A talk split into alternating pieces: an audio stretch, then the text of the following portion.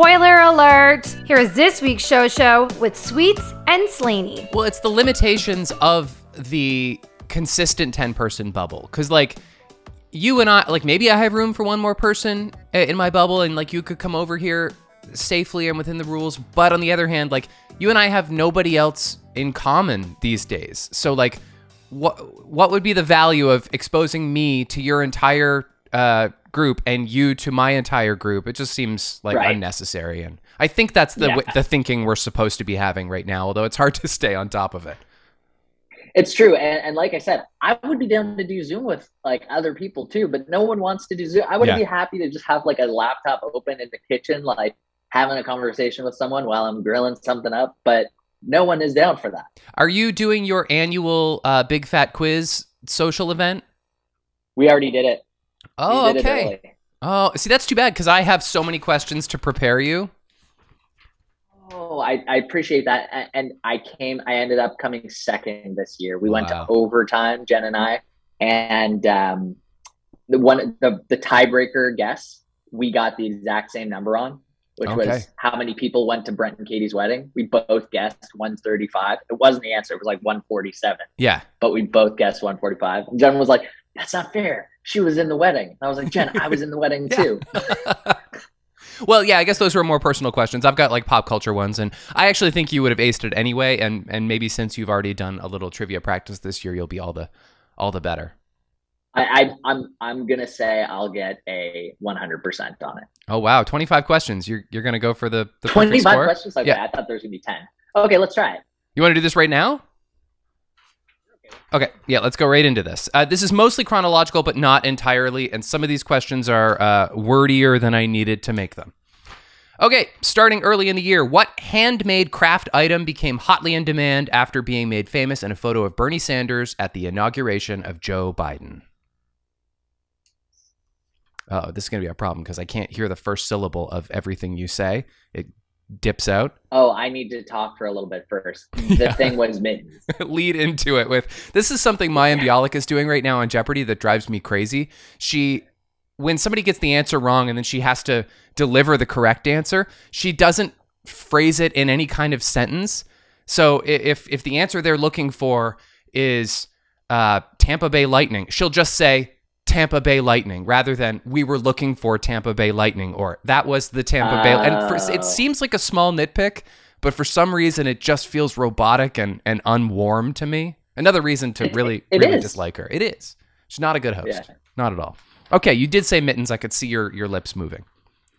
Uh, what famous leading man was accused of bizarre acts of sexual harassment, including the fetishization of cannibalism? Armie Hammer. It was Armie Hammer, yes. What aging retail business saw an unprecedented 1500% increase in share value as the result of a grassroots short squeeze perpetuated by Redditors? GameStop. It was GameStop.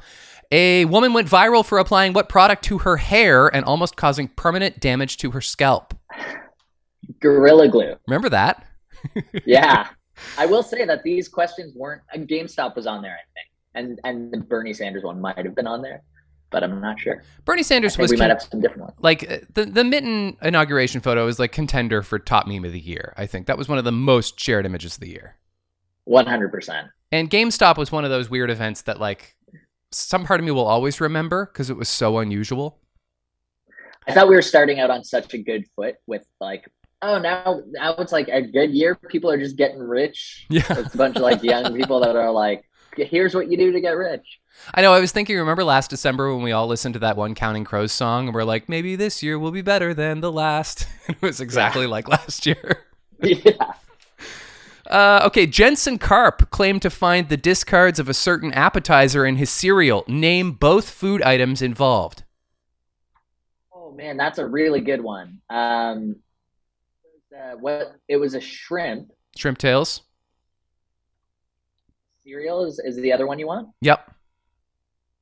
We talked about it on this podcast at length. We, we did, we did shrimp tails, and I want to say, I want to say Captain Crunch, It was cinnamon toast crunch, CT crunch. cinnamon toast crunch. Yeah. So Okay. you got half points there. A large Okay. container ship was stuck for several days in what high trafficked waterway in Egypt? The Suez Canal. It was the Suez Canal. What prominent member of the royal family died on April 9th? Prince Philip. Prince Philip, Duke of Edinburgh. What prominent billionaire did not end a long term relationship in 2021? Was it A, Jeff Bezos, B, Elon Musk, or C, Bill Gates? Jeff Bezos, Elon. Well, Elon Musk and uh, Bill Gates did. So I'm assuming Jeff Bezos didn't. Jeff Bezos and Mackenzie Scott divorced in 2019. You are correct. Okay, Uh. Olivia Rodrigo released her debut album featuring the singles Driver's License and Good For You. What was the name of the album? Sour. It was indeed sour. Big moment.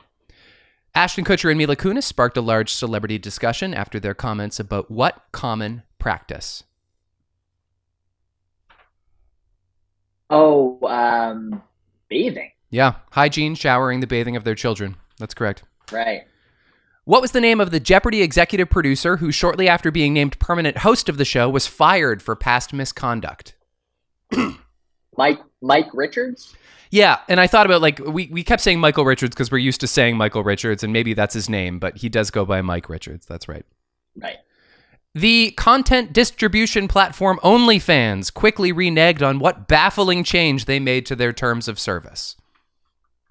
Oh yeah, they were going to have no pornography. No porn. allowed, essentially. Nudity was allowed in like an artistic form, but like no like sex acts on there, and that was absolutely like the entirety of their. And they were very quickly like, "Yeah, this is a bad idea."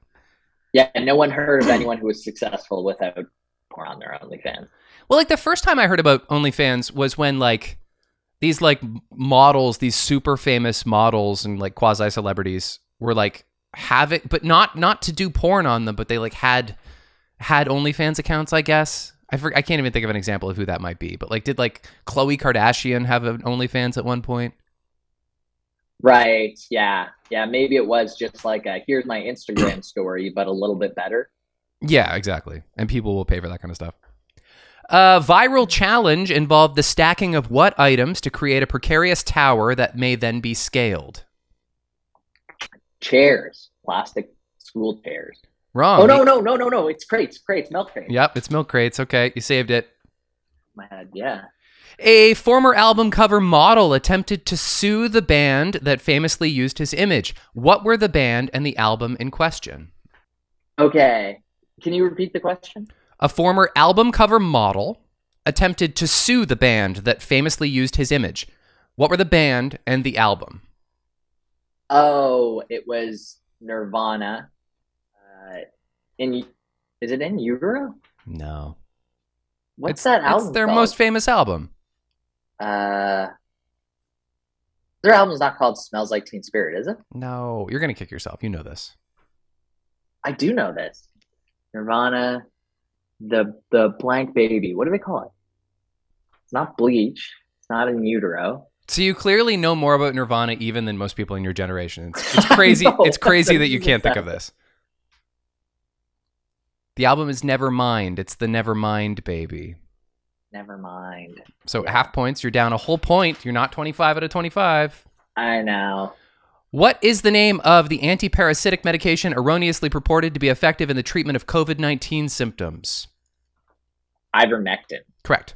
What former children's TV star made a public return in a video in which he compassionately declares he never forgot about his viewers? Oh, who was that? Um, We did talk about it on the podcast. Never forgot about my viewers. Former children's TV star.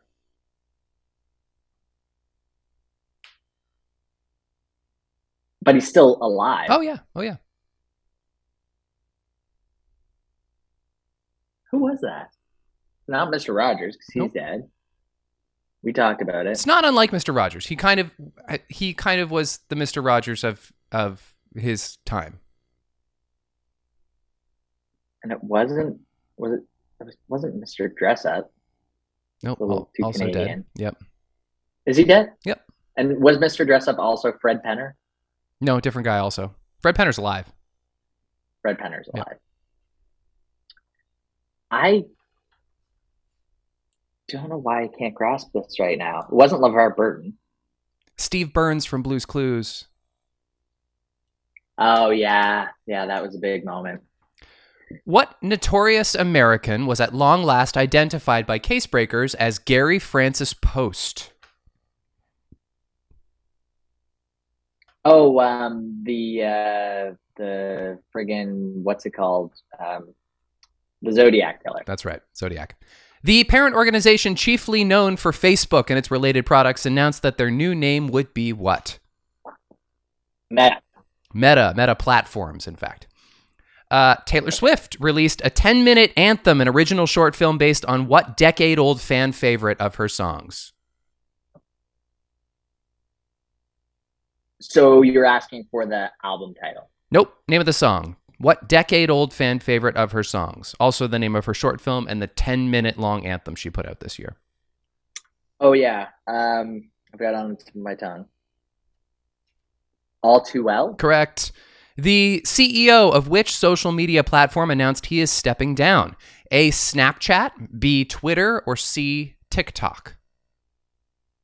Twitter. B. Jack Dorsey from Twitter. What popular hashtag, this question's too long. What popular hashtag became the unofficial slogan of a movement centered around the termination of a, pop, a certain pop music icon's conservatorship? Looking for Like, the free Brit- hashtag. Free Britney. Yeah, Free Britney. The reunion special of what former TV cast featured James Corden as its moderator? Friends. Friends. What two celebrities shared a romantic reunion after ending their engagement in 2003 and going on to marry other people? Uh, Bennifer. Yeah, Ben Affleck, Jennifer Lopez. What highly decorated Olympic medalist partially dropped out of the 2020 Tokyo Summer Games, sparking a massive debate about mental health in athletics? Simone Biles. Simone Biles. And what movie won Best Picture, Best Director, and Best Lead Actress at this year's Academy Awards? Nomadland. It was. You got 23 out of 25. That's pretty good. I'll take it. Yep. I'll take that. Yeah. And and the I will say that the questions that I got wrong were timely questions, but about an era that was kind of like past. like, yeah, you don't have a Blues personal Clues. connection to Blues Clues, I guess. But like, I, I'm- I don't, Nirvana, but I should have remembered it. you should have remembered Nirvana. Nevermind. I should have remembered Nevermind, but I don't know that I would like go to Nevermind as like an album that I would would listen to. I might just go like Nirvana essentials or like be like, oh yeah, what was that song called again? And, and like, oh, that one's called In Bloom. I think a lot of people would tell you that Unplugged is low key their best album. Yeah, that could be true. Yeah. that could be true. Solid album. But I mean, that album like cover covers, is pretty yeah. famous. That is one of the most iconic album covers of its generation. And then also Cinnamon Toast Yes. Crunch, which we talked about like way more than we had to. And I know. I don't know why I remember. I knew it was shrimp. I knew it was shrimp and cereal. well, and don't forget I- also that like he his name is Karp and he found fish in his cereal and he Right. lives in like Topanga, California, and he's married to Topanga, played by To Danielle Topanga. Danielle Fishel, who Fishel. also used to be with Lance Bass. Like there's a ridiculous amount of fish stuff. Whoa! I didn't know she was with Lance Bass. yeah, like way Maybe back talked about that way back before that was kind of one of their like the 1998 hot couple. Yeah. Set up by agents. What else you been doing? You been watching anything? Any any couch time? Yeah, a lot of couch time. A lot of couch time. Um, watched we we watched all of Reservation Dogs. Did I tell you that? Yeah, we talked about that. Yep. we talked about that. Um, fully got into Yellowjackets. Okay. Fully caught up on Yellowjackets. Uh, finished season two, Saved by the Bell. Finished the new Letterkenny season, which was only six 20 minute episodes, so that was no problem. Um, and fully caught up on Station Eleven. Oh, great. So how's that holding up, Station 11? Good. It's actually it gets better every show. Great. Well, that's what we expected. That's what we heard from from people we consider an authority. Yeah, it's um, it's and and I think most of these people have seen the full season. The Mm. people that are putting it on their list, I think uh, the HBO machine was like, let's just give all these TV reviewers the full season so Yeah. that I can be number one on the top of everyone's list. Um, and uh, and so yeah, I'm like, I think it's five episodes in right now. I'm Yeah. not sure how many episodes there are altogether. Something I'm disappointed about not watching before starting this podcast, and obviously you talked about it with Ross, was the Book of Boba Fett. I haven't watched it yet. Oh, I mean, it just came out this morning. Like, it came out at four o'clock this morning. Yeah, I got up at eight o'clock, and Ross and I like both watched it super early so that we could put out a podcast like before lunchtime. We've never had such a fresh take Star Wars podcast before today. Can I tell you something? Yeah, yeah, Or can I can I make a guess at something? sure. when I look at the trailer, I think, why am I going to be interested? Yeah, And I kind of go like, is there going to be something to hook me here? Even like with all the lore, like I, I don't know if it's going to be enough for me. Did you get the sense after one episode that like, oh no, this is a show? No, I don't have like an oh no, this is the show, but I'm also not the right person to ask because I'm heavily invested in the lore. Like, not quite to the extent that my brother Sure. is, but like, what you have to accept about this show is that it's it exists because fan service sometimes is a good thing, and, and frankly, it is like Yep. the most calcified product of fan service of all time in a way. Like, let's not forget that Boba Fett was never meant to be this elaborated upon character. He was just like a cool guy in a cool suit for a few minutes in two movies 30, 40 years ago.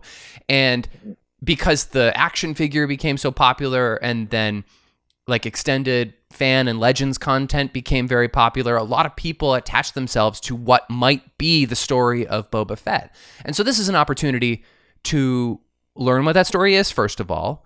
And also, like Jon Favreau, who created and wrote the show, um, is probably one of those one of those fans who, as a kid, loved Boba Fett and maybe co-created the Mandalorian because of that, and now has an opportunity to to canonize this this interesting backstory of a guy who is like an interesting hardcore mercenary. Now, something Ross and I agreed upon when we recorded today is that the Boba they're showing us right now is maybe a little too soft. He and I don't want to say Disneyfied, but he he doesn't seem quite as ruthless or as solitary as you you want this guy to be, but also we can only expect so much from from Disney. Nice. Yeah, I, I actually forgot about the Favreau of it all, which pulls me back in. Yeah. So I'm uh, I'm in on that. But but uh, to talk a little bit, and and I do want to get into what you've been watching, but just a quick point on fan service that you mentioned. I, I saw the new Matrix movie. Oh, I'm really excited to talk to you about this because I've heard very little, but what I've heard is not great. And you're my go-to Matrix uh, aficionado. Yeah, I wish I could say that I really loved it. Yeah. But it there's there's retelling of similar stories, and then there's you're actually going like note by note through the same thing, but also trying to squeeze the whole trilogy into one movie. Oh wow! And also like it's kind of confusing and, and the Matrix is inherently confusing, but like what they did was like a little bit more than they needed. Like there were a couple people playing like similar characters and then they would like introduce this new character and we are kind of like what is she actually involved with here and that it's I was I was out on it honestly. Aw. Like and a big a big thing is you know one of the things that makes the first Matrix and and the second Matrix movie so good is like all the fight scenes and stuff. I felt like that was really lacking. Like Yeah. a lot of what would happen in this was people would fire guns and Neo would just hold his hands up to oh, stop all the bullets. Like the amount of times, I think it happened three or four times where a bunch of bullets got shot and he just like stops them. oh, that's really too bad. Yeah, it was supposed to be a, a quasi kung fu movie originally. Yeah, yeah, and I there was there were some parts which were like, oh, that was that was kind of cool. Maybe this is like their thing this time. But for the most part, like a lot of the shots were like recreations from the first and second movie. Like, and they were almost kind of meta about it and and self-referential, um, in a way that had had some promise. But I just I don't know. Maybe I need a rewatch, but I, I think by and large it was like Jen said the same thing too, who had just gone through the full trilogy, Yeah, pretty much had the same opinions as I did on the you know first through third, and then was excited to watch this new sequel, and then was like, I was actually thinking about that again, and like, not impressed. uh, better than part three. Yes. Okay. Yeah, it was better than part three, I think.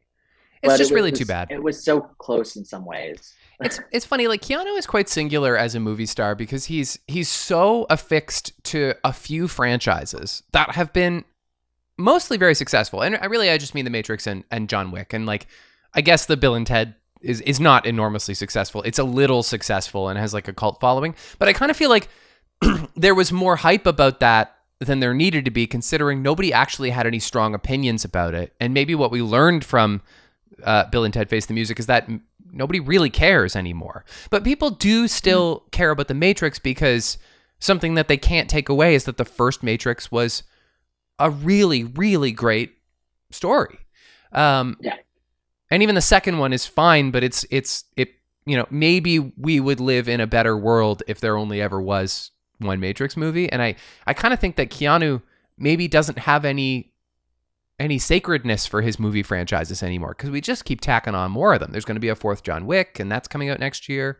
So like clearly, like um, less is more is not his approach. Yeah, and he's kind of got like honestly, it was the first time where I've watched Keanu and went like, "That's not great acting." Oh, yeah. Like, The first It was, time, really? like, I know, I know, and it's just because I have a soft spot for Keanu. But Yeah. but usually he's kind of just playing like like wait a second, so you're saying I can dodge bullets, kind of thing. like, and you're like, ah, oh, fine, you're an action star. Yeah. But he was kind of trying to play psychotic oh, movie a little bit. Like he was like kind of like wondering if he was losing his mind, and it it it wasn't strong. is the idea that he's like now old and grizzled and kind of traumatized by his past experiences in and out of the Matrix? No, like he he thinks that he was in the Matrix, um, and he makes makes a video game series about it. Oh. But he's also he's like falling apart. So they're like, "Hey, we're going back to the Matrix. We gotta like remake the Matrix." That's like part of the like video game thing. Meanwhile, he's like wondering if this is all real and if it's worth like going through those kind of painful memories of like creating the original game again, but also wondering if he was actually he's like I actually have memories of being there Hmm. and like Trinity's like a character in it and so it's like he ended up kind of saving Zion, which is like this this world that they, the real world that they lived in, but he also kind of was like taken prisoner by the machines with Trinity because their ship like crashed when he was trying to do that which is like already I'd explained way too much and it's so confusing. But he's he's essentially like plugged back into the matrix and so they like put him in this program. Uh, well, you can choose to not answer this because you know better than me whether or not it would be a, harsh spoiler. But do we get any Fishburne in this movie? We don't. Okay, all right. But Yahya Abdul Mateen is, is kind of Morpheus, or not directly. Yeah, I don't think it's a spoiler to say that he is Morpheus. It's like yeah, basically like a hey, you know, we programmed him. It's like a recreation, and yeah, it's, I mean he's like wearing the glasses in the trailer. I don't think that's too much of a spoiler. Yeah. The other thing is like they're actually in like an old dilapidated movie house where like clips of the original Matrix are playing Oh, at one point where he's like, Remember remember when I said this kind of thing? And like it's from the like, movie. actually, it's like- a Blu-ray of the. yeah, he- he's actually like repeating lines that he said, like, remember that kind of thing, and you're just like, What is happening? oh wow. Well, I don't know. Maybe the Wachowskis aren't great filmmakers anymore. Maybe that was just like a one-time lucky. I don't know. You know what what movie I'm interested in seeing, and, and I don't know if you ever saw as a Hanks fan, is um Cloud Atlas. Cloud Atlas is. I, I, I'm sure you heard him on Simmons. He said that was one of his favorite movie experiences. Yeah, No, I, ha- I I haven't seen it. You haven't seen it, yeah? I, I heard him say that. I think it had a lot to do with like the the um, like beach setting that they filmed Right. a lot of it on. Yeah, like he loved doing that. yeah. He was But- having a good time in his I, uh, life while he was making that movie. Yeah, yeah, I think so. But I think I think ultimately, like I've seen some people say like Cloud Atlas was amazing, but it just was such a flop that I I've never checked it out. Yeah. No, and I think it's based on IP too. I, I never made it all the way there in my in my Tom Hanks journey, um, but maybe I will someday. I did watch You've Got Mail last night for the umpteenth time. Oh, cool! I don't think I've ever watched it. You've Got Mail's great. I mean, for obvious reasons, there are parts of it that uh, don't age very well because of like the the mechanisms of it, like the AOL of it all. But I had a realization, and this won't this won't like resonate with you because you don't know the movie. But I had a realization last night that I think I know how to fix the some of the plot holes in it. Like one of the big issues with You've Got Mail is that, um, obviously they're like falling in love in their virtual relationship and they don't know who each other is. But in the real world, they're like professional enemies. Like he's this big, uh, like book tycoon. This is another thing that doesn't age very well. He essentially owns Barnes and Noble, and she owns this little independent bookstore around the corner. And so he's putting her out of business. Um, and so, um, halfway through the movie, she in fact does go out of business. And so something about the movie that kind of doesn't that people poke holes in is that like when they do ultimately fall in love and they put their professional uh, uh, uh, uh, quarrel beside, you're like, how could she ever forgive him for closing down her dead mother's store that she loved more than anything? Like, how could she possibly Right. like get past that when like at the end of the day he did capitalism her out of existence? Yeah, Um, it was like predatory. but like I realized last night, like all through the movie, they're trying really hard to make Fox Books, which is his big uh, conglomerate. They're trying to make it more New York centric. Like they're trying to like imbue it with more uh, like Manhattanism. And there's one point where she realizes her store is going to go out of business, and she goes into Fox Books and she is very teary, and she's recommending kids books to like other customers because she the idea is that she knows everything there is to know about children's books because she has like impeccable taste and she's just like a very like wonderful uh, book loving person and he overhears her doing this and he kind of gets like a twinkle in his eye like he sees how genuine and special uh, the world of kids books are to her. And I can't figure out now why Nora Ephron didn't choose for Fox Books to acquire her brand so that she could like run the kids department at Fox Fox Books. like, and so instead she just like doesn't have a job at the end of the movie, but she has a boyfriend and he gets to keep being Yeah. successful and rich. and the store is closed. Yeah, that's such an easy fix. Yeah, it's see, I don't know why I never thought of it before, but like they even show they go the extra mile. They make the effort of proving that she could work at Fox Books, but they never actually go through with it.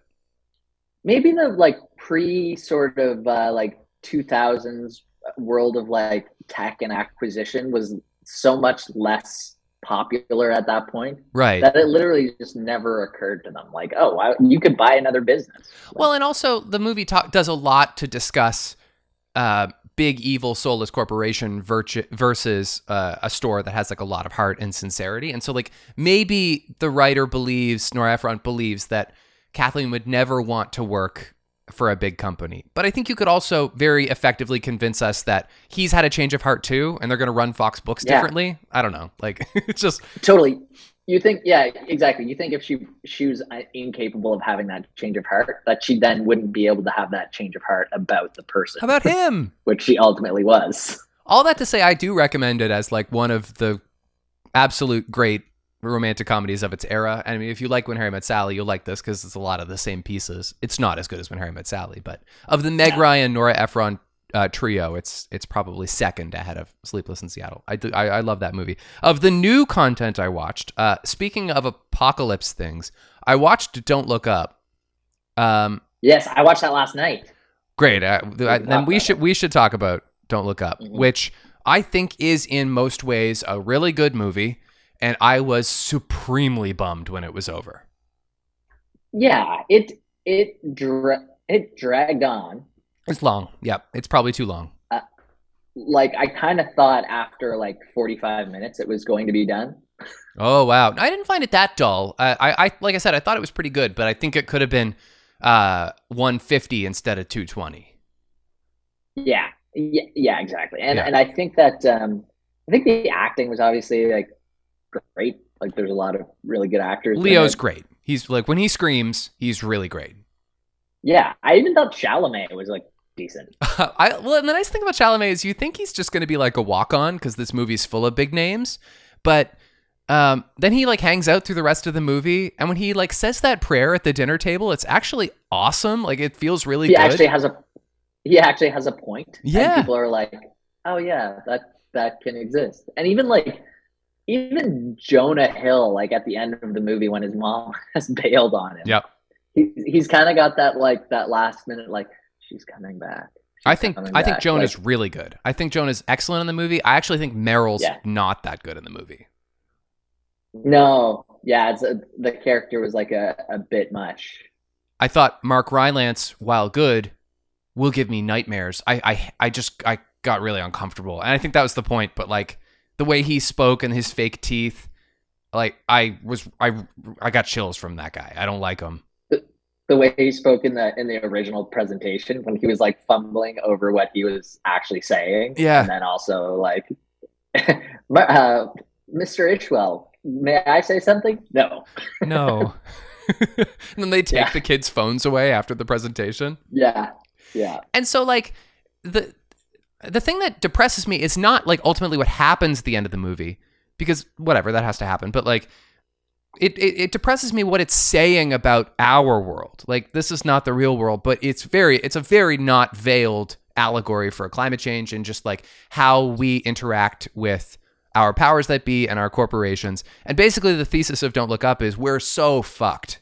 And yeah. I didn't need to spend two and a half hours learning that from somebody. I live it. Right. Yeah. Yeah, exactly. And, and I think that's what a lot of people are saying too. A lot of a lot of people are like, uh um McKay, can you stop yelling at me about things I already agree with? Right. Yeah. Yeah. Um, J Law was good. Like you said, the cast is pretty good. I thought it was a good movie. I don't think it's Oscar worthy. I think maybe what we've learned is that McKay is better telling a real story or someone else's story because I kind of think that like some of it feels really grounded in reality, and then mm. like in the end when they go to an alien planet and like they ha- suddenly have a spaceship that can like put people in hyperbaric chambers for twenty one thousand years and just like fly to the nearest Earth like planet, like suddenly it gets really insane. Yeah. Yeah, it gets really campy at the end. I, and it's almost like they were supposed to like that was supposed to kind of bring us back or something. Well, because the movie kind of ends and you go like, "Oh." At least it was then that- that gratifying. It like it, it ends like on kind of a oh haha moment rather than just like utter despair. Right. Right. Um I thought the editing was pretty good. Like I like the way they like cut in and out of conversations. I like the way they just like had B-roll of different things existing or living or growing. I thought that was cool. Um and then the editing around the actual impact, like around the dinner table when they just like free- cool. freeze on J Law and like the walls are cracking and stuff. I thought that was pretty good. Yeah, but overall, like, I give it my S, or like, I I guess it's a it's a fine watch. Like I said, I think it was a good movie. I never want to see it again because it kind of just was a drag. Yeah, yeah. Even like the the Don't Look Up was clearly the Make America Great Again. I didn't realize that until like the end of the movie. Yeah, I mean they're wearing red ball hats, Yeah, they actually are. but like at one point they're at a rally, and so like Meryl's on stage, and it's exactly like a MAGA rally, and then one of her followers looks up at the sky and sees the comet, and then they all start to turn on her, and they're like, "You lied to us," and I'm like, "That's not what happens in real life. In real life, they can see in front of their eyes that people are dropping like flies." And it doesn't Right. matter. Like they still follow senselessly. So that that's actually not a good uh, comparison. Well, and the whole thing was like, so you finally looked up and saw the thing that they said was there, Yeah. but like to just not really pay attention to, but for some reason you paid attention to it. Right. Yeah. Like it was there all along. It, it's not like it got that much crazier all of a sudden. Yeah. So anyway, I, I, I guess in this conversation, I'm realizing I kind of don't give it my S. Although I, I enjoyed myself for most of it, and then at the end, I was like, I gotta go to bed. I'm disappointed. Yeah. My other Yeah. my other big disappointment was being the Ricardos. Oh, you watched it? Yeah, I've ne- I don't think I've ever disliked something Sorkin so much. Not even close, in fact. Really? Yeah. And you really just like was, was it a movie? It wasn't. yeah, movie, yeah, right? it's a movie. It's on Amazon Prime. You can watch it. It's it suffers from a lot of things, and I don't even know that I've distilled exactly what it is. The obvious thing people want to nitpick is the casting of Kidman and uh, Javier Bardem. Um, I actually don't think that's the biggest issue. I think I think they're both okay in it. If anything's wrong with their casting, it's strictly the age of the people. Like Mm. she plays Lucy over a span of time, like starting at like 25, and at the oldest she plays her, she's 39 and pregnant, and Kidman's like 52. So Yeah. it makes no sense to cast her in this. Right. Um, Bardem too is just like he kind of has this old face. He's not like fresh faced like like Ricky is. he Uh, totally. He came into Hollywood as an as an old faced man. Absolutely. Somebody pointed out on Reddit, and I think this is a good take because of her existing experience as a Sorkin leading lady. This would have been maybe better with uh, Jessica Chastain and Oscar Isaac. Yeah, sure. Although I don't know if she can be funny. Not that Kidman is especially funny in this. Like it's kind of that cliche of like she's funny for cameras, but she's like really mean in in the rest of the movie. And not that you want your characters to be one dimensionally virtuous, but it's been so long since his characters were even for sure good people. And like she's she's kind of not. The the story doesn't know if it wants to be about marriage or about old show business or J. Edgar Hoover somehow. Like there's this really shoehorned, bizarre plot about how like Lucille Ball is rumored to be um like a dues paying member of the Communist Party and that's threatening their show and meanwhile also she's she's like clamoring to keep her marriage and like her ideal home life intact and the other people she works with find her really difficult and Tony Hale is her showrunner and he calls himself a showrunner even though that term wasn't used until 1992. At one point she says, "Don't gaslight me." And you're like, "I know Ingrid Bergman made a movie about that, but I don't think so. I don't think you'd say that then." And like Right. it was just it was just unnatural and not fun and boring and I just don't get the impression that this story mattered any more to Aaron Sorkin than it did to me. Wow. That's um yeah, I, I, I definitely won't watch it now. I was wouldn't. considering watching it. Yeah. I wouldn't. And you know that I would give it the benefit of the doubt. Is is Amazon kind of a red flag? I've been thinking about that. I kind of think that le- like less and less is there any good content on their platform at all. If I wasn't paying to get my packages in 2 days, I don't think I'd need their streaming service. Yeah, it's got it's got like a couple things on it, but I think I think the other ones are really the the you know your Netflix, your Apple, your Disney are kind of the the main ones. Yeah, and it'll be interesting to see what 2022 brings. Like Yeah. they have Lord of the Rings, like that'd be a big moment for them. Um, Yes, true. but like true, previous to that, are there big shows like acquisitions, like Fleabag, which was originally BBC Three, and like then it became a Prime thing? I, I, don't know. I, that was a smart move, I think.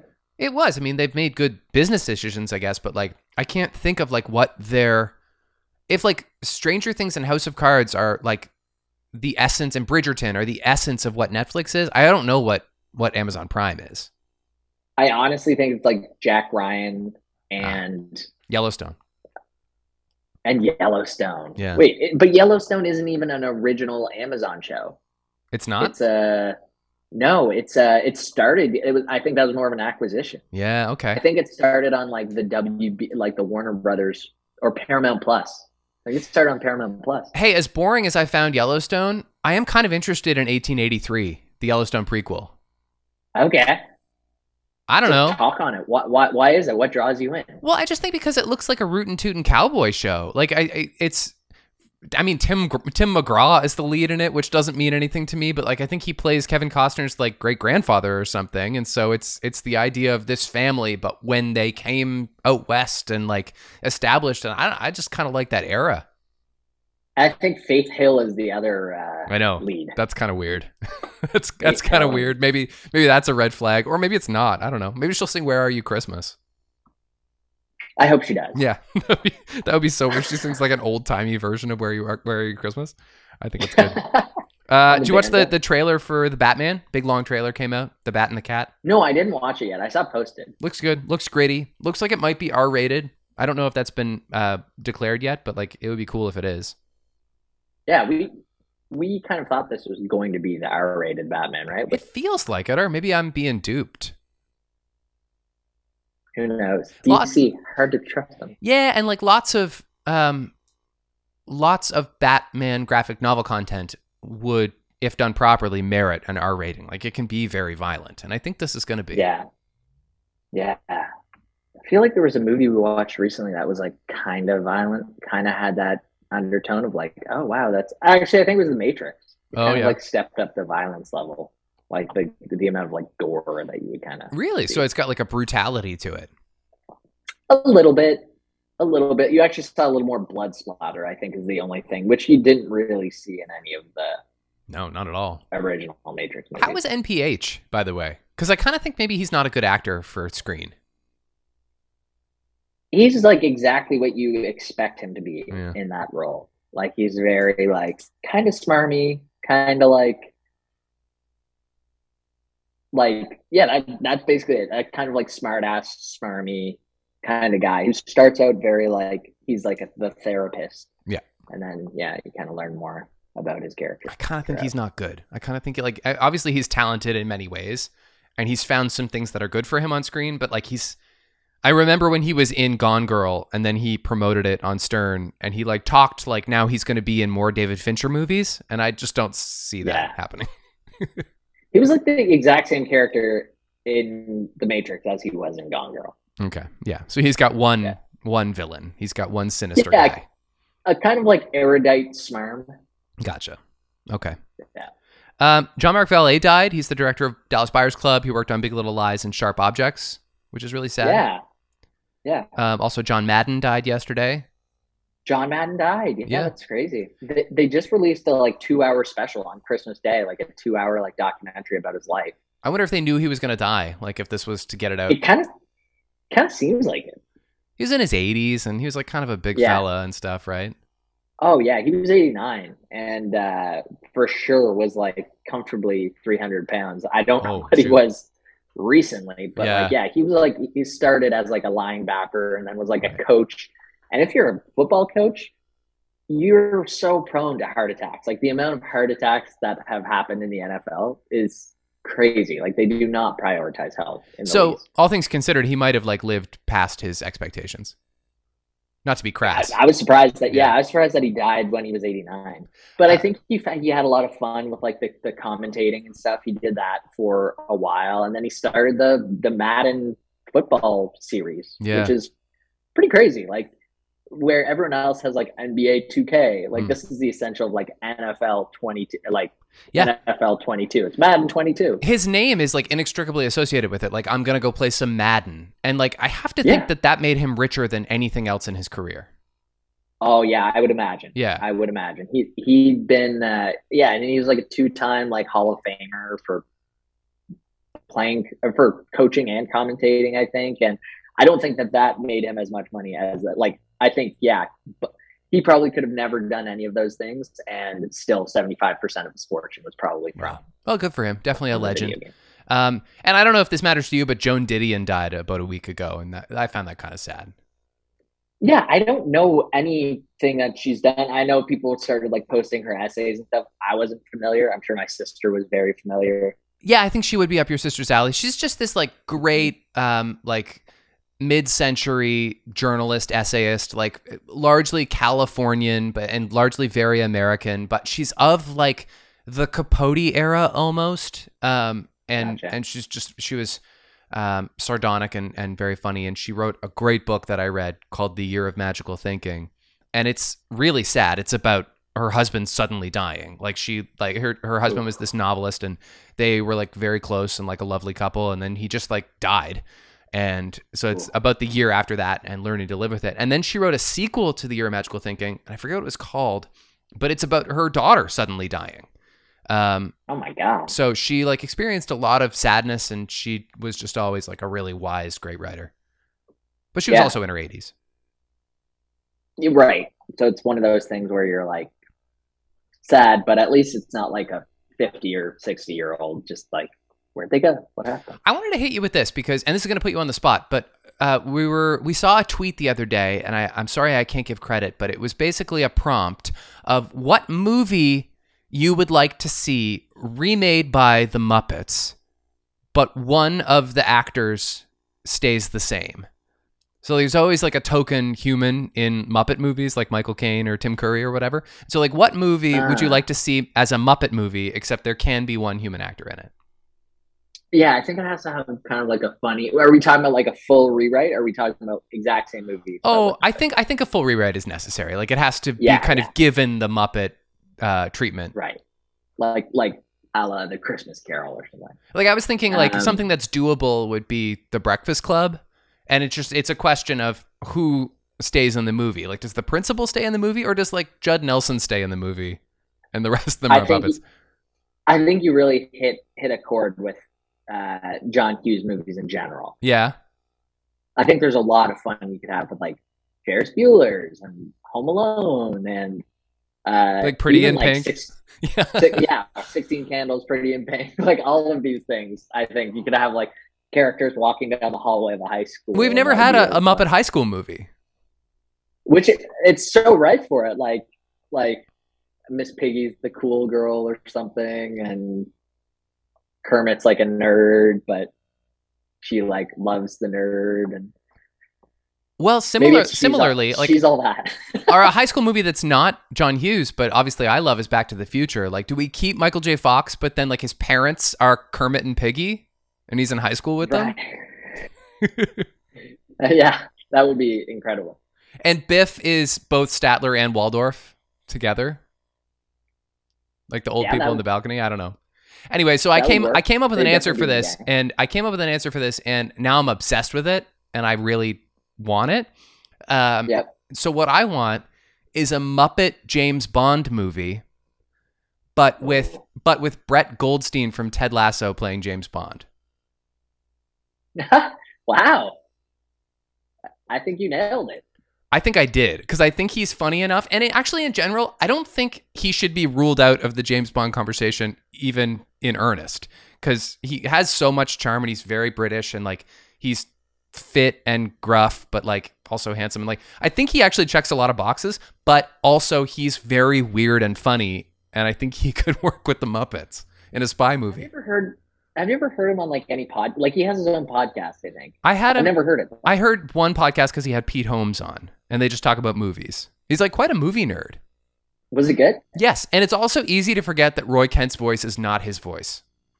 Oh my god! I actually, it almost kind of drove me crazy in the second season. Like he almost like took it down Oh, yeah. even more. Like he It's like so much. ended it up. In the pilot, he doesn't have it at all. He just talks with his regular voice. And I don't mind him having like a bit more of that, a bit more of that, but like it's like there's times where he's like telling kids to fuck off or something. Yeah. It's like on. He's it, he really lays it on thick. But I love that guy. He's he's great. Yeah, I'm interested to listen to that podcast. Uh, I have a very short list of my favorite shows of this past year. I actually made an observation about about this year in TV shows that shocked me. I hear you. I hear you with that. It was hard to predict. I, I, I made a top ten list. Okay. but it was it was more difficult than usual. And I think actually part of what happened was that I didn't follow through on some of the ones that were on other people's lists. So what I realized is that there is only one show in our entire podcast slate in the year of 2021 that I followed through on, and it's only Murders in the Building. It's the only show that premiered in this calendar year that I watched every episode of. Yeah. I was gonna say, and that that was one that was it. Was, I filed that under on everyone's list. Yeah. That I didn't didn't follow through with. Right. But it was good enough to follow through on. Well, actually, I think I was even a little more hesitant, but now I want to. And Jen's like, I think we should watch that. Like, did you watch the first episode? I was like, yeah. You you should watch it, especially if you're like looking for something to watch. It's it's super palatable and it's kind of and you, like then you can set it up for season two, which which is probably going to be good too. Everything I watched this year was either made a, a couple years ago or a couple decades ago. Like my favorite shows that I watched this year were Ted Lasso, Succession, uh, I May Destroy You, Mad Men, and Yeah. Dawson's Creek. Those were the shows that I got joy out of this year, and none of them were like podcast shows. What about like the White Lotus? That didn't. Oh, that's a good point. I guess I forgot about that one. I don't know how I missed that. But yeah, that's that's another one on top of only murders in the building. Actually, I enjoy White Lotus more because of the the discussion around it. Yeah, and and I think um, what else do I have here as like original? Uh, yeah, honestly, Mare of Easttown like was super high up on my list. People love that. Yeah. Yeah, but I think I think between both of us, maybe Succession season three was maybe our favorite thing on TV this year. Definitely. right, Yeah. I mean, if I'm strictly talking about things I started and finished this year, that that doesn't count, I guess. But like, yes, this is the year I fell in love with Succession, and I I certainly derive the most excitement from it. It's very enthusiastic. Yeah, and, I I think about it the most. I think too, Mhm. like like the moves that might have been made. I think if I rewatched it, I would get a lot out of rewatching season three or even Yeah. the whole series. Well, I'm I'm experiencing an interesting thing with Becky where it, it's very unusual that I'll watch something completely on my own. Uh, but Mhm. that's what I did because we tried to watch Succession. We watched about half of the first season, and I would have kept going with it, but she was bored. And so when we got Crave, I was like, "Look, I'm gonna leave you in the dust. I'm watching this show." She's like, "Okay, fine." Yeah, But then she's watched throughout this third season it become one of the most talked about shows in the world, and she Mhm. she's having FOMO about it, which is a feeling I've had about many TV shows, and so I I recognize it, and so she keeps saying, "Okay, well maybe I'll give it another shot."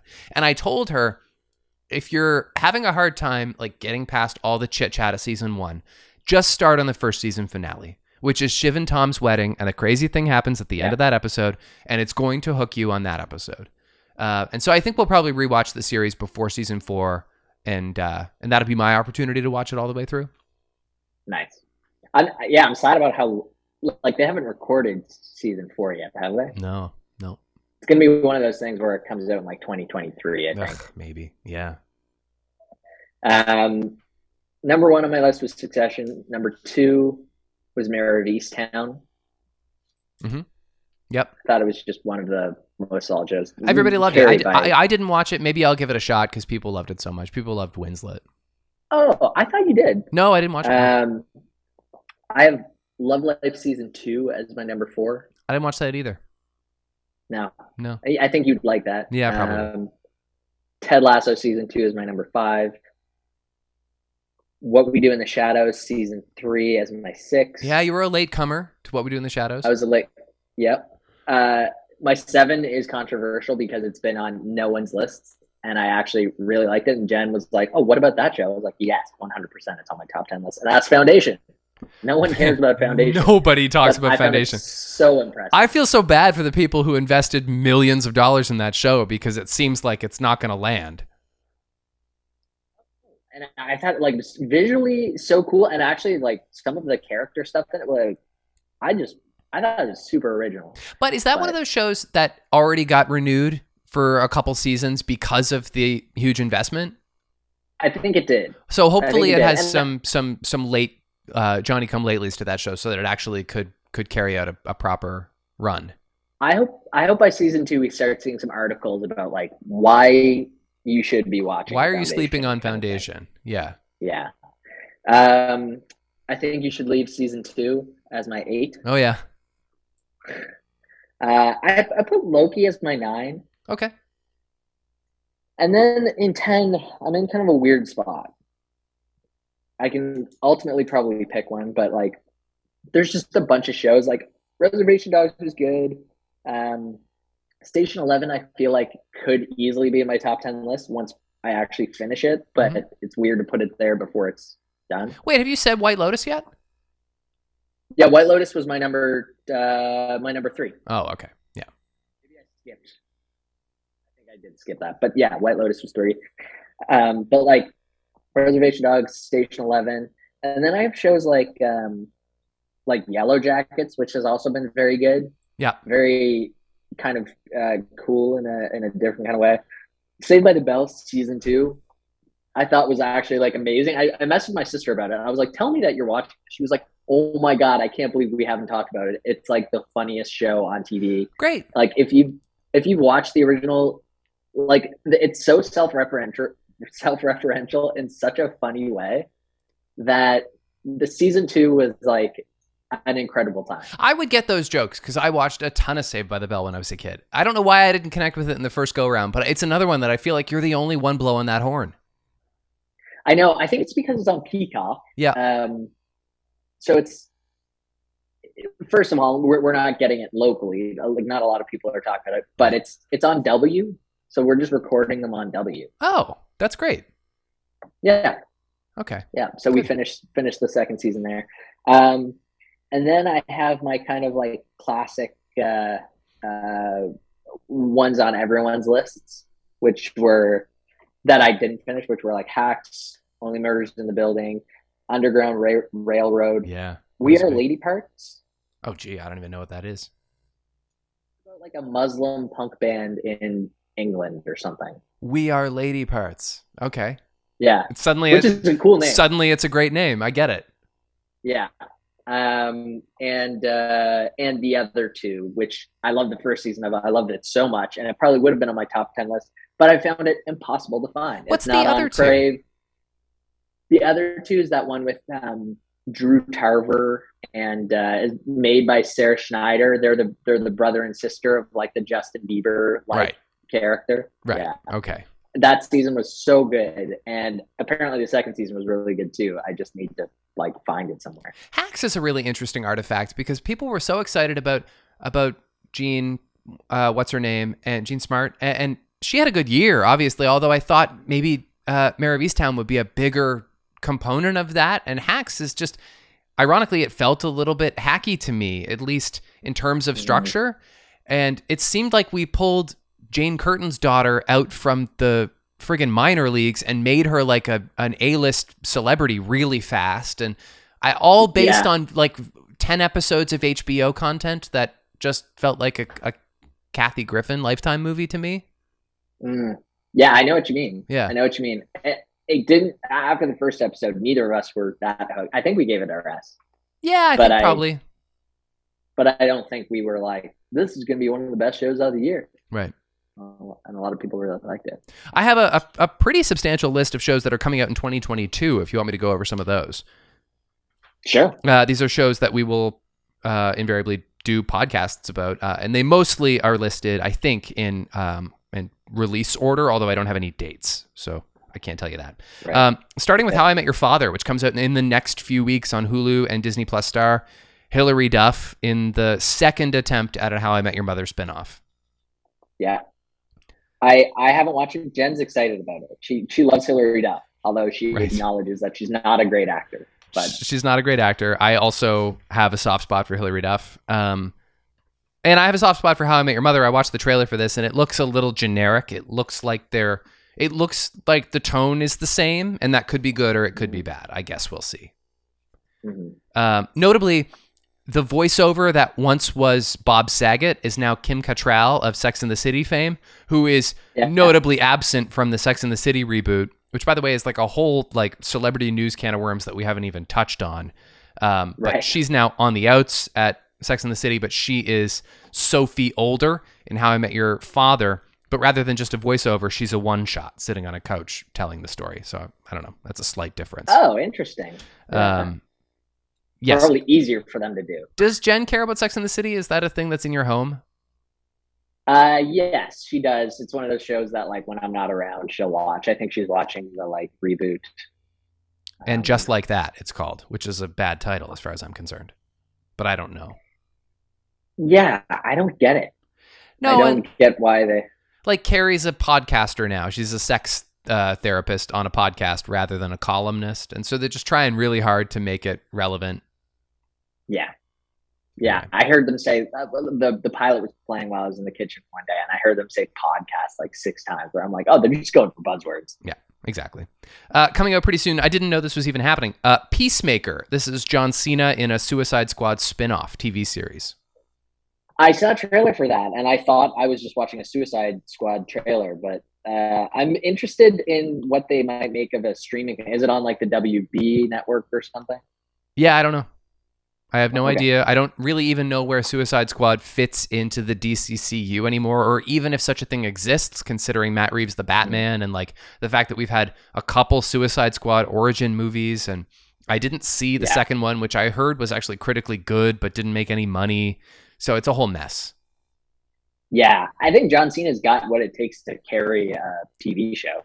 I don't have a problem with John Cena being a movie star, but I don't like him.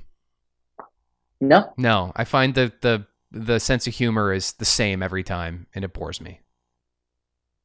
Yeah, even in like uh like uh, uh train wreck kind of situation. That was the first time I, I saw it, I guess, and that it was funny Yeah. then. But uh, you know, blockers, I, I don't need it. right. Blockers. I didn't see it. Uh, the Gilded Age, which is a new Julian Fellowes show. He's the creator of Downton Abbey, so I'm kind of interested in that. And it's it's set in New York City during the economic boom of 1882. So, uh, circa the Yellowstone prequel, but set in New York City and with the Downton Abbey kind of aesthetic. So that's probably up my alley. Gotcha. It's called The Gilded Age. Um, the After Party, which is a Lord and Miller show, and it stars like Tiffany Haddish and Ben Schwartz and Ike Barinholtz. And Yeah. I don't know if somebody goes missing or somebody gets murdered or something, but it's obviously like a dark comedy about like a, uh literally after the party happens and some crazy shit ensues. Yeah. Um, what's his name? Dave Uh, Franco's in it. Not Yeah, not James. Yeah, he's the one who gets murdered. It's it shows up in the trailer. it is a murder thing. Okay, It is a murder thing, and someone at the party did it, but I think everyone kind of like hangover style, like either like is messed up or. Anyways, yeah, I think that's that's the gist of it. It, it looks funny. is it a conventional murder mystery a la Agatha Christie? Yeah, I think so. Great, I think it's that, but with like a ton of really funny people in it. great. That's that's perfect. I can't wait. Yeah. Uh, we got Pam and Tommy with Sebastian Stan and Seth Rogen and, and Lily James. That's a show, eh? It's not It's a se- yeah. I kind of thought also that it was a movie, but it's a series, and that seems unnecessary. Like it just does not seem like we need eight hours of that. No, it's a lot of hours of that. right. but that's happening. Uh, Bel Air coming out about mid year. This is the Ernest Fresh go. Prince remake. Yep. The actor playing Will is named Banks in real life, which is interesting. Yeah. Yeah. I am taking notes on this, by the way. I actually want to like remember all of these. Okay. All right. Something called uh, Super Pumped, which comes from the creator of of Billions. It's like an a, an anthology series about like business and culture and like like entrepreneurs and tycoons and magnates like trying to crush, I guess. And it stars uh, Joseph Gordon-Levitt and Kyle Chandler. Huh. Okay. Perhaps the most anticipated series of the year, uh, or one of them anyway, The Lord of the Rings on Amazon Prime. Which there's just a lot of questions about this. Who knows what to expect? But it could be great. Or it could be a huge letdown. But we do know that it's the highest budgeted TV season of all time. and and when, when does it come out? About mid year. I, I don't know if we have a release date, Okay. but prob- I'm thinking probably early fall. Okay. This is another Amazon show, so I guess it'd be interesting. Um, an interesting year for Amazon. The A League of Their Own TV series, which might have like Hmm. like Cecily Strong in it, or or I, I might be making that up. that'd be good casting. it would be good casting. Um, yeah, I don't know much about it, but like it's a complete reboot of that movie with Geena Davis. they could make a league of their own, honestly, with most of the female cast of Saturday Night Live, and I would watch. Of the current cast, because Yeah. like don't forget like Ghostbusters didn't really work, and That's we, true. we could but I cherry mean, pick like, funny women, uh, which I think is what they're doing. I think that the reason Ghostbusters didn't work is because people decided it didn't work before they even saw it. Oh, I think that's a factor, and I think there was a Yeah. lot of nastiness around that movie that was undue. But I, and I didn't hear, I didn't see it, and I don't need to because I actually don't care about Ghostbusters as a franchise. But like, I think the consensus also was that it wasn't good, and and part of the Hmm. problem might be Leslie Jones. It might also be Kate McKinnon, who I haven't been kind towards lately on the podcast, but I don't feel like I should have to be. I, I don't get it. She's not untalented, but she's not she's not better than everyone else. she's definitely not No. a movie star. No, no, it uh, it does not seem that way yet. But Melissa It McCarthy like is a movie has to star. write her thing. Yeah, I guess. And is she a good writer? I don't know. Because everything that she, all the know. two-hander sketches she does on SNL that are funny, Aidy Bryant might have written them. Yeah, yeah, true. Uh, Halo is finally going to be a TV series. The game. The video game, it's going to be on Paramount. So Okay. like Master Commander wearing the big green helmet and everything. I was never a big Halo guy. Like I had Halo on Xbox because I had a I had a, a Halo phase definitely like when it was the biggest game in the world. I was me and my buddies were like into Halo, and I think even as far back as then we were like, I think there's going to be a Halo movie, and I think Peter Jackson's going to make it, and then that just like never happened, and Right. now we're But 15 there years was later. a Halo movie, wasn't there? Maybe there was, but Peter Jackson didn't make it. It obviously wasn't No. like memorable or a thing that anyone gave a shit about, but like they're going to try and do it on TV. I, I I think there was a Halo movie, and I think The Rock might have been in it. Whoa, that seems wrong. That seems like they shouldn't have done that. Yeah, and I think if that did happen, I think history shows that they shouldn't have done that. Another big one, uh, House of the Dragon, the Game of Thrones prequel starring Matt Smith, and it's about like the origins of House Targaryen. That'll be a really big. That'll be really telling about the next age of television. Yeah, yeah, agreed, agreed. Um, Better Call Saul, the new season comes out, and I kind of want to watch all of it before it comes out. Yeah, so your existing relationship to it has been that you're just not a great fan of prequels, but there has been so much acclaim given to Better Call Saul that maybe it's worth it. So much claim, yeah. Yeah. Yeah. I support you. I'm not going to I'm not going to get invested now. People are still trying to get me to watch Breaking Bad and like, guys, save your breath. I'm not I, I believe you. I'm just not to. Right. Yeah. Yeah, yeah. Uh, Julia. I didn't know about this. They're doing a Julia Child bio series. Not to be confused with like Julie and Julia, which is like kind of a fantastical, also Nora Ephron half biopic, but maybe wasn't really based on any reality. This is in fact about the life of Julia Child, the chef and TV personality. I do like watching movies where people are cooking. I don't we all? What is it about that? We've been watching Stanley Tucci cook on YouTube in five minute chunks. Oh yeah, And that dude's cool, and he's good at it, and I like seeing him scrape some onions into a big Dutch oven. yeah, yeah. Like that's the thing. Watching someone who knows what they're doing, they're quick and they're good and they're efficient. Big time. Miss Marvel is coming out towards the end of the year. This is obviously on Disney Plus. It is another Marvel. Uh, she's like a teen. Uh, she has shape shifting powers. I'm not familiar with Miss Marvel if she has anything to do with Captain Marvel, um, but it's just another. Uh, frankly, it seems to me like they're it's going to slot in with your Hailee Steinfeld as the new Hawkeye and whoever else they've Right. been creating as like the next generation of the MCU. hmm Yeah, and you didn't follow up with Hawkeye. Nope. Nope. Oh. And now it's not Christmas anymore, so Yeah, now you really don't want to. Watch I it. guess I just don't. Other than that, I still haven't seen uh, Spider-Man: No Way Home, and I intend to. Although seeing it in theaters is going to be a challenge because I don't want to do that. Um, other than than Spider-Man, I think I'm really over the Marvel Cinematic Universe. It would the take it would take something uh, like very unusual for me to to get newly invested after Avengers Endgame. Yeah. This is such a successful finale to me. Hmm Obi Wan Kenobi comes Right. out at some point, maybe as early as May, Star Wars Day, uh, but starring Ewan Oh, McGregor uh, on Tatooine in the era between episodes three and four. That's cool.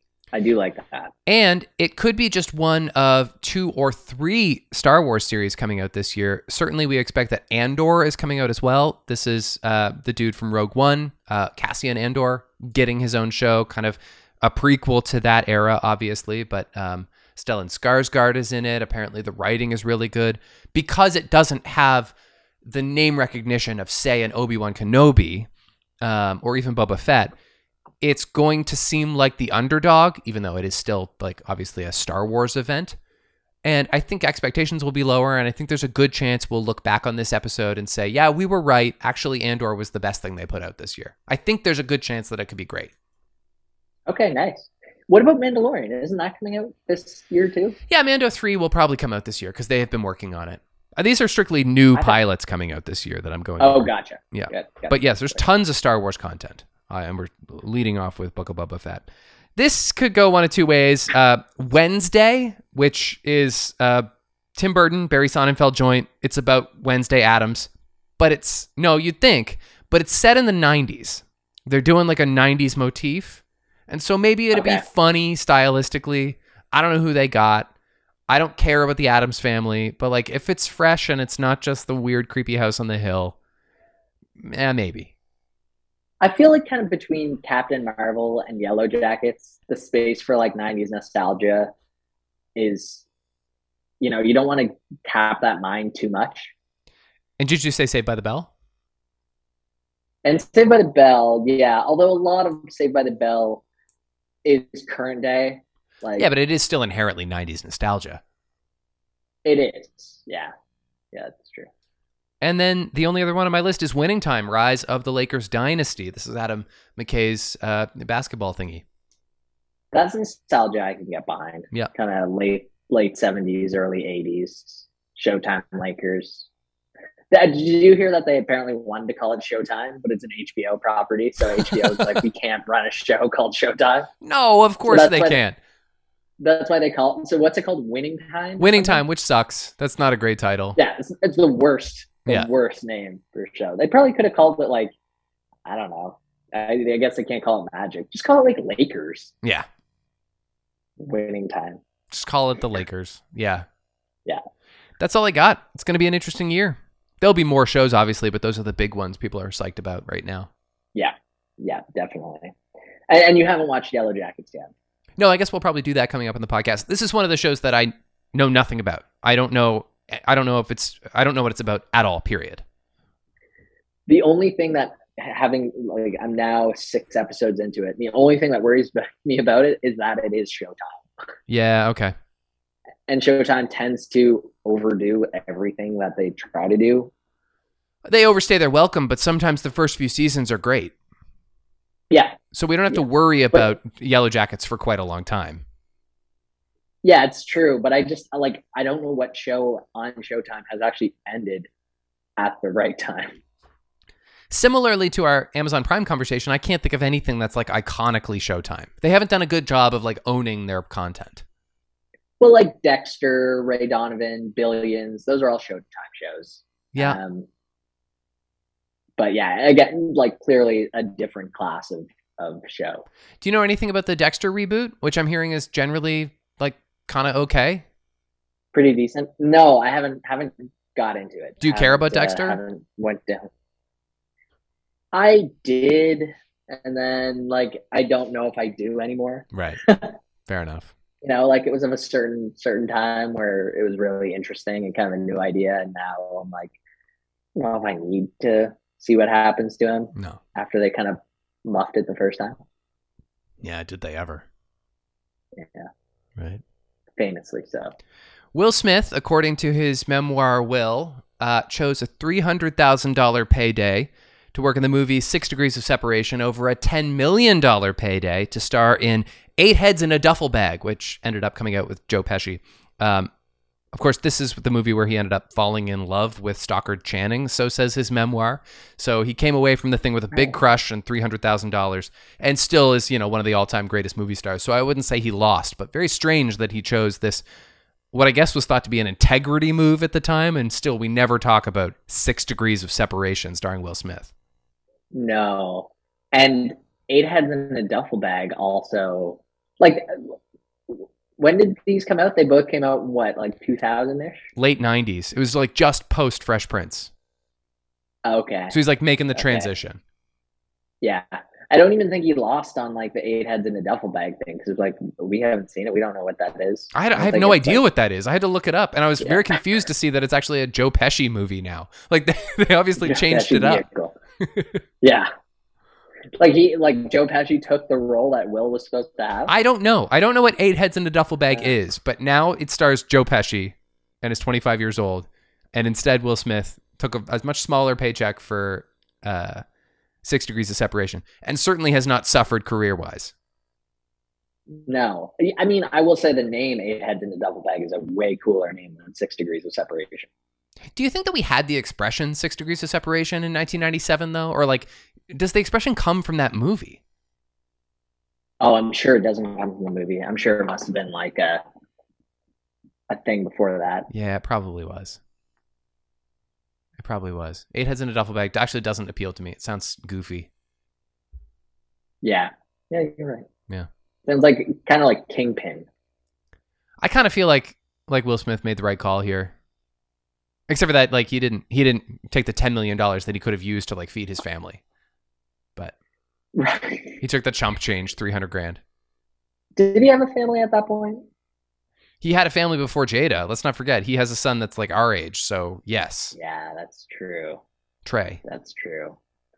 Trey, Trey Smith, and then Willow. hmm Um, yeah, I, I would say uh, maybe the fact that he's. I bet his memoir would show everything.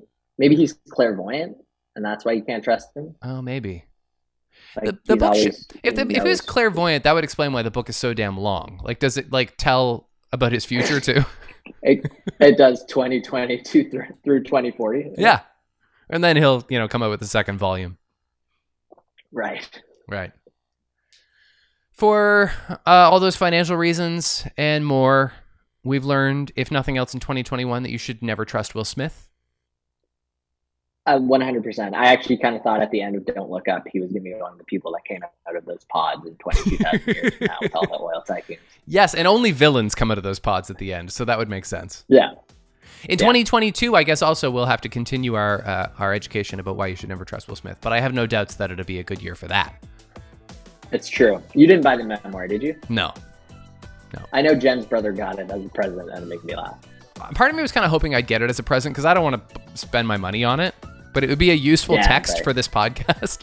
It's true. It's true. And I'm sure it would be kind of interesting from a, Yeah. you know, we don't trust everyone we read biographies about. I mean, I wouldn't read the book cover to cover. It would just be useful to like to like open to a page and read a line, and we could Mm-hmm. see in every line, I'm sure, why you should never trust Will Smith. every sentence of every lie. Uh, yeah, never. I, that's. Have we signed it off yet? So, so never trust Will Smith. Never trust Will Smith. Happy New Year. You can't say it enough. See you in 2022.